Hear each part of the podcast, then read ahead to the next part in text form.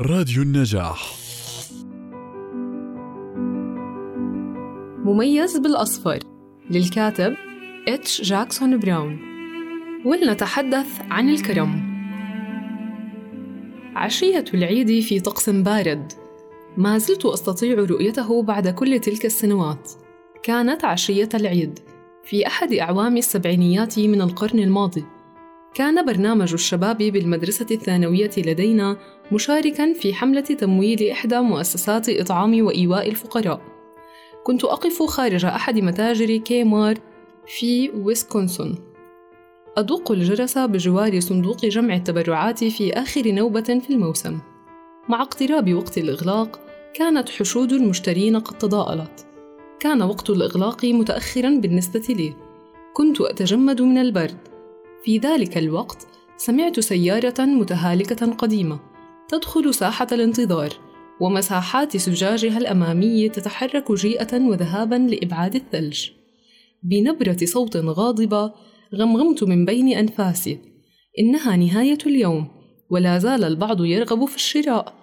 انهارت روح التطوع لدي تحت وطأة الريح الباردة. خرج رجل عجوز من السيارة وراح يجر ساقيه سائرا نحوي استقبلته سائلا هل تريد شراء هدية أخيرة؟ بدأ أنه يفكر في كلماتي ثم أجاب بصوت رقيق نعم هدية أخيرة اقترب من صندوق جمع التبرعات الأحمر الشهير وأخرج يدا ضخمة عجوز تشبه جذور الأشجار من جيب معطفه الدافئ وبها أربع عملات معدنية هل هي بنسات؟ كلا ماذا إذا؟ رفع يده برفق شديد وسقطت العملات المعدنية المجهولة داخل الصندوق. قلت له شاكرا عيد سعيد أشكرك على المساعدة. رفع عينيه الزرقاوين ونظر في عيني وأجاب وأجاب وهو يومئ برأسه ليس بإمكاني أن أمنع نفسي. ثم استدار وانصرف بهذه البساطة. راقبته بينما كان يرحل وآثار أقدامه تتطبع في الثلج. وقلت محدثا نفسي لقد كان هذا غريبا غريبا بحق. رجل عجوز يخرج في طقس سيء على طرق خطيرة ليهب بنسات قليلة للأعمال الخيرية. حسنا لقد اتضح أن تلك البنسات القليلة هي في الحقيقة بضعة آلاف من الدولارات. لقد تعرف عليها بفرح أحد المحاسبين في المقر الرئيسي. لقد كانت عملات من أصل جنوب أفريقي كانت من الذهب الخالص. وبعد كل هذه السنوات لا زالت كلمات العجوز تتردد في ذاكرتي حين قال ليس بإمكاني أن أمنع نفسي لقد أصبحت كلماته بالنسبة لي ملخصا لجوهر الكرم المثير الكامن في قلوب البشر. الذي يدفع المرأة لمساعدة الآخرين بدون سبب سوى متعة خدمة قضية أكبر من ذاته. تلك هي اللحظات التي تتألق فيها أرواحنا بروعة وبهاء وتربطنا بالغاية من خلقنا. إنني أعرف ذلك لأنني رأيت هذا التألق في عينين زرقاوين لرجل عجوز كان يقف وسط الجليد في عشية الأعياد. اختر مؤسسة خيرية في منطقتك وساندها بسخاء بوقتك ومالك. في الشارع رأيت فتاة صغيرة ترتجف في رداء خفيف بلا أمل كبير في أن تحظى بوجبة طعام جيدة. شعرت بغضب شديد وقلت لنفسي لماذا يحدث هذا؟ لماذا لا يساعدها أحدهم؟ ثم عدت إلى رشدي حينما جاءني الرد ولماذا لا أساعدها أنا؟ ماري روز.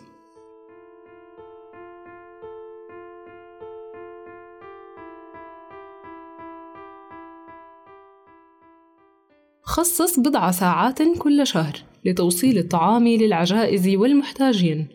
يزداد الإنسان نضجا عندما يشعر أن اهتمامه بالآخرين يفوق انشغاله بنفسه. جون ماكونتون. بارك كل يوم من أيامك بفعل كريم. ضع قاعدة وادع الله أن يساعدك على الحفاظ عليها. إذا أمكنك. فلا تأوي إلى فراشك ابدا في الليل. دون أن تكون قادرا على أن تقول لقد جعلت شخصا ما أكثر حكمة أو أكثر سعادة أو على الأقل أفضل حالا في هذا اليوم. تشارلز كينزلي.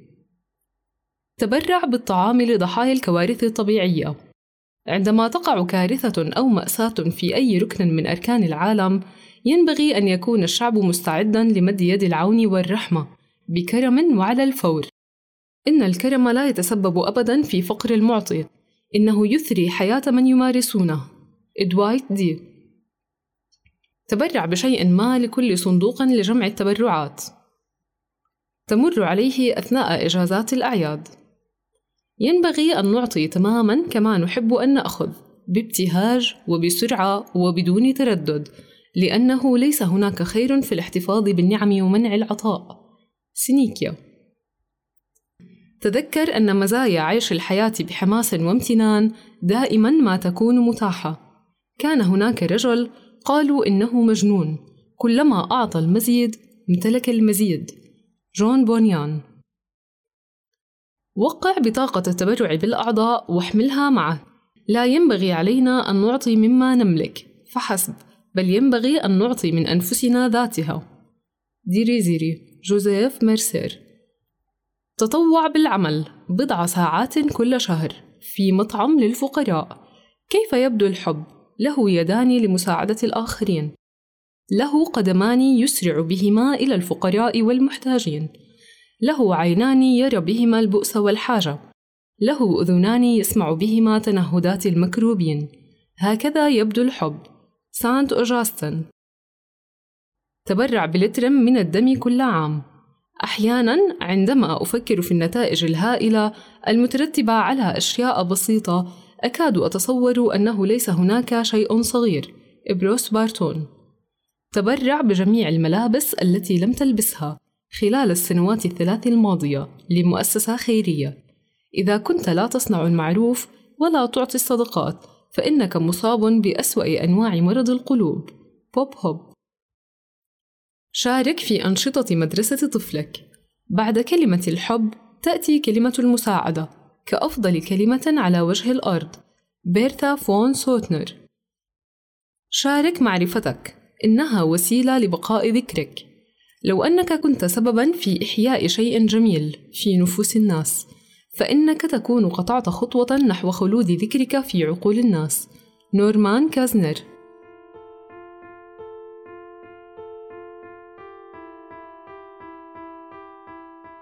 فارق السبعة والخمسين بنسن منذ سنوات عديدة مضت في فيلادلفيا. صنعت فتاة صغيرة تدعى هاتي فارقا في حياة الناس في مجتمعها. كان أحد المدرسين قد بدأ برنامجا مدرسيا يوم الإجازة لأطفال الحي وجاءت هاتي لحضور الدرس الأول. ولأن القاعة كانت صغيرة لم يكن هناك مفر من صرف بعض الأطفال.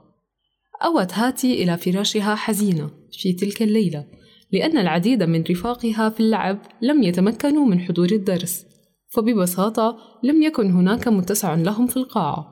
وبعد عامين من ذلك ماتت هاتي. أرسل والداها إلى المدرس وأعطياه محفظة جيب حمراء بالية وجداها تحت وسادة هاتي. كانت المحفظة تحتوي على سبعة وخمسين بنسا كانت قد كسبتها من خلال القيام ببعض الأعمال البسيطة. ومع هذا المبلغ كانت هناك رسالة بخط يد هاتي تقول فيها هذا المال من أجل توسيع قاعة الدرس حتى يتمكن المزيد من الأطفال من الحضور. وفي يوم الإجازة التالي لجنازة هاتي حمل المدرس المحفظة الحمراء الصغيرة معه إلى الدرس وأخرج منها البنسات وراح يسقطها واحدا وراء الآخر في كيس من النقود. أخبر الحضور كيف أن هاتي أعطت كل ما كانت تملكه وتأثر الجميع بشدة. وبعد الدرس تقدم أحد الحضور وعرض تخصيص قطعة أرض ذات موقع ممتاز لبناء قاعة جديدة.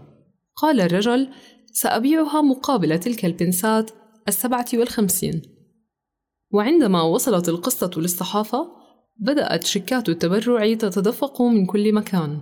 واليوم أصبح الزوار ينظرون بكل إعجاب وانبهار لهذا المبنى في فيلادلفيا الذي تم بناؤه بما تم جمعه من مال. لقد وصلت سعة هذا المبنى الآن إلى ثلاثة آلاف وثلاثمائة شخص وكل هذا بدأ بفتاة صغيرة تدعى هاتي أرادت المساعدة ويا له من فارق ذاك الذي صنعته. مقتبسة من From My Heart.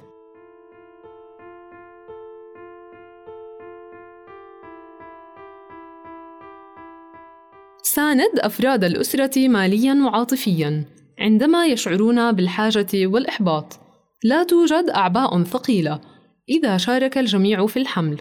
ساي وايز في المرة القادمة التي تطلب فيها طعاماً تتناوله خارج المطعم.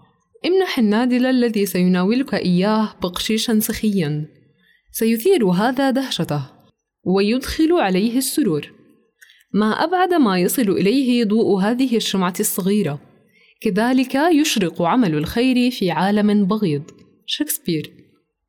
السؤال الأكثر إلحاحًا في الحياة هو: ما الذي تفعله من أجل الآخرين؟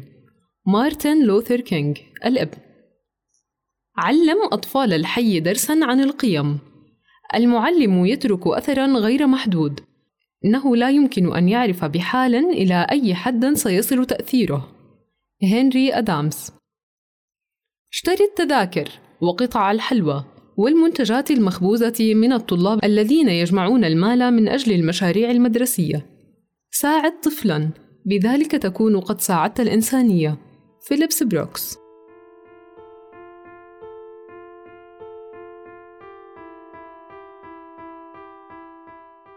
ليس هناك حب أعظم. أيا كان هدفها المخطط له، فقد هبطت قذائف الهاون على دار للأيتام تديرها مجموعة خيرية من الموظفين في قرية فيتنامية صغيرة. قتل جميع أفراد المجموعة مع واحد أو اثنين من الأطفال على الفور، وجرح العديد من الأطفال الآخرين، ومنهم فتاة صغيرة في الثامنة من عمرها تقريبًا. طلب أهل القرية مساعدة طبية من مدينة قريبة يمكنها الاتصال لاسلكيا بالقوات الأمريكية. وأخيرا وصل طبيب وممرضة من الأسطول الأمريكي في سيارة جب قرر الطبيب والممرضة أن الفتاة هي صاحبة الإصابة الأكثر خطورة وبدون اتخاذ إجراء سريع فإنها ستموت بسبب الصدمة وفقد الدم. كان نقل الدم حتمياً.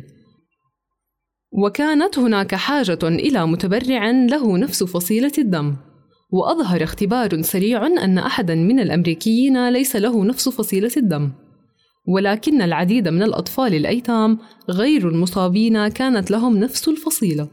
كان الطبيب يتحدث اللغة الفيتنامية قليلا والممرضة تجيد بعض الكلمات الفرنسية. وباستخدام تلك التوليفة مع الكثير من لغة الإشارة حاولا أن يشرحا للأطفال الصغار المذعورين أنهما إذا لم يتمكنا من تعويض بعض الدم المفقود فإن الفتاة ستموت بلا ريب. ثم سألا إن كان أي من الأطفال مستعدا للتبرع بالدم لمساعدتها. صادف طلبهما صمتا وأعينا متسعة. وبعد عدة لحظات طويلة ارتفعت يد صغيرة مرتعشة. ثم سقطت لأسفل مرة أخرى. ثم عادت ترتفع من جديد. قالت الممرضة بالفرنسية أوه أشكرك ما اسمك؟ جاء الرد على السؤال هينغ رقد هينغ بسرعة على فراش من القش وتم مسح ذراعه بالكحول لتطهيرها وغرس إبرة في وريده. وطوال الوقت ظل هينغ راقدا في تيبس وصمت. ولكن بعد قليل من الوقت أفلتت منه تنهيدة مرتعشة فسارع بتغطية وجهه بيده الطليقة. سأله الطبيب هل تشعر بألم يا هينغ؟ هز هينغ رأسه نفيا. ولكن بعد برهة أخرى أفلتت منه تنهيدة أخرى. ومرة أخرى حاول أن يخفي بكاءه.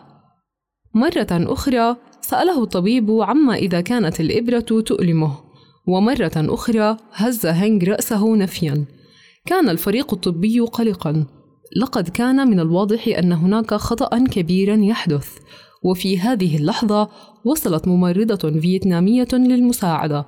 وعندما رأت كرب وجزع الفتى الفقير تحدثت معه بسرعة بالفيتنامية وسمعت رده وأجابته بصوت هادئ لطيف.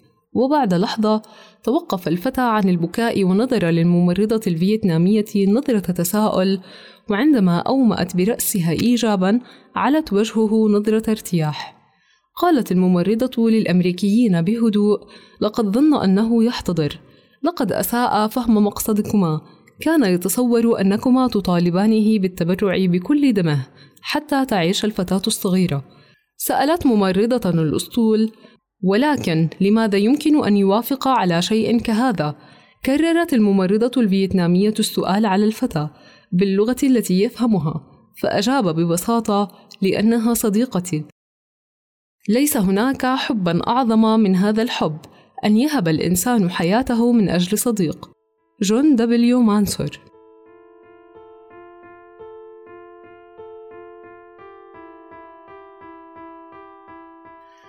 هذا العام اشتري صندوقا إضافيا من الحلوى التي تبيعها فتيات الكشافة. من الجميل أننا لا نصاب بالدوار أبدا بسبب صنائع المعروف. جورج بينجز. لا تنسى أبدا أن قيمتنا تقدر في الأساس بما نعطيه وليس بما نأخذه. العطاء أفضل وأكرم من الأخذ. حكيم. لا تفرط في الاهتمام بالثروة أو السلطة أو الشهرة وإلا فإنك ستقابل يوما ما شخصا لا يبالي بأي من تلك الأشياء وسوف تدرك حينها إلى أي مدى أصبح فقيرا. روديارد كليبنج ادفع مصاريف ذهاب طفل فقير إلى معسكر صيفي. إنك لم تعش يوما مثاليا حتى إذا كنت قد كسبت مالك بجدارة واستحقاق ما لم تكن قد فعلت شيئا ما من أجل شخص لن يتمكن أبدا من سداد الدين لك. رولث سيملترز لا تقاوم أبدا دافعا كريما. عبارة يجب أن أفعل شيئا ما دائما ما تحل مشاكل أكثر. من التي تحلها عبارة يجب فعل شيء ما. من Bits and Pieces تذكر دائما أن أسعد الناس ليسوا أولئك الذين ينالون المزيد. وإنما أولئك الذين يعطون المزيد. السعادة لا تتحقق لمن يلتمسها لنفسه وإنما تتحقق لمن يريدها للآخرين. اتش دبليو سيلفستر لا تغبط الناس على ثرواتهم ولكن على الطرق الكريمة والإبداعية التي يستخدمون بها ثرواتهم. لا تحاول أن تكون إنسانا صاحب نجاحات وإنما حاول أن تكون إنسانا صاحب قيم. ألبرت أينشتاين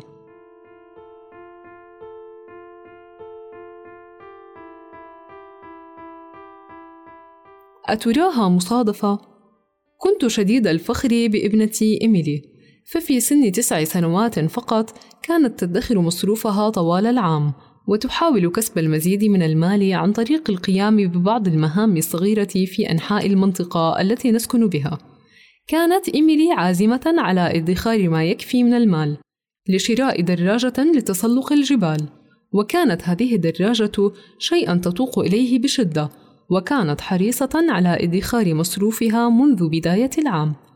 سألتها بعد أحد الأعياد مباشرة كيف حالك يا حبيبتي؟ كنت أعلم أنها كانت تأمل في امتلاك كل المال الذي تحتاجه بحلول نهاية العام. أجابت معي تسعة وأربعين دولارا يا أبي. لست واثقة من أنني سأحقق الهدف. قلت لها مشجعا لقد اجتهدت بشدة يا عزيزتي. تابعي عملك الجيد. ولكنك تعلمين أنك تستطيعين الاختيار من مجموعة من الدراجات التي أمتلكها في النهاية. قالت أشكرك يا أبي. ولكن دراجاتك قديمة الطراز للغاية. ابتسمت لأنني كنت أعرف أنها على حق. فباعتباري جامع دراجات قديمة فإن جميع موديلات دراجات الفتيات التي أمتلكها تعود إلى حقبة الخمسينيات وهي ليست النوع الذي يمكن أن يختاره أطفال اليوم. وعندما حل موسم الأعياد ذهبت أنا وإيميلي للتسوق ورأت إيميلي العديد من الدراجات غير باهظة الثمن التي ظنت أنها ستضطر للرضا بها في النهاية. وبينما كنا نغادر أحد المتاجر رأت متطوعا بإحدى المؤسسات الخيرية التي تعمل من أجل إطعام وإيواء الفقراء.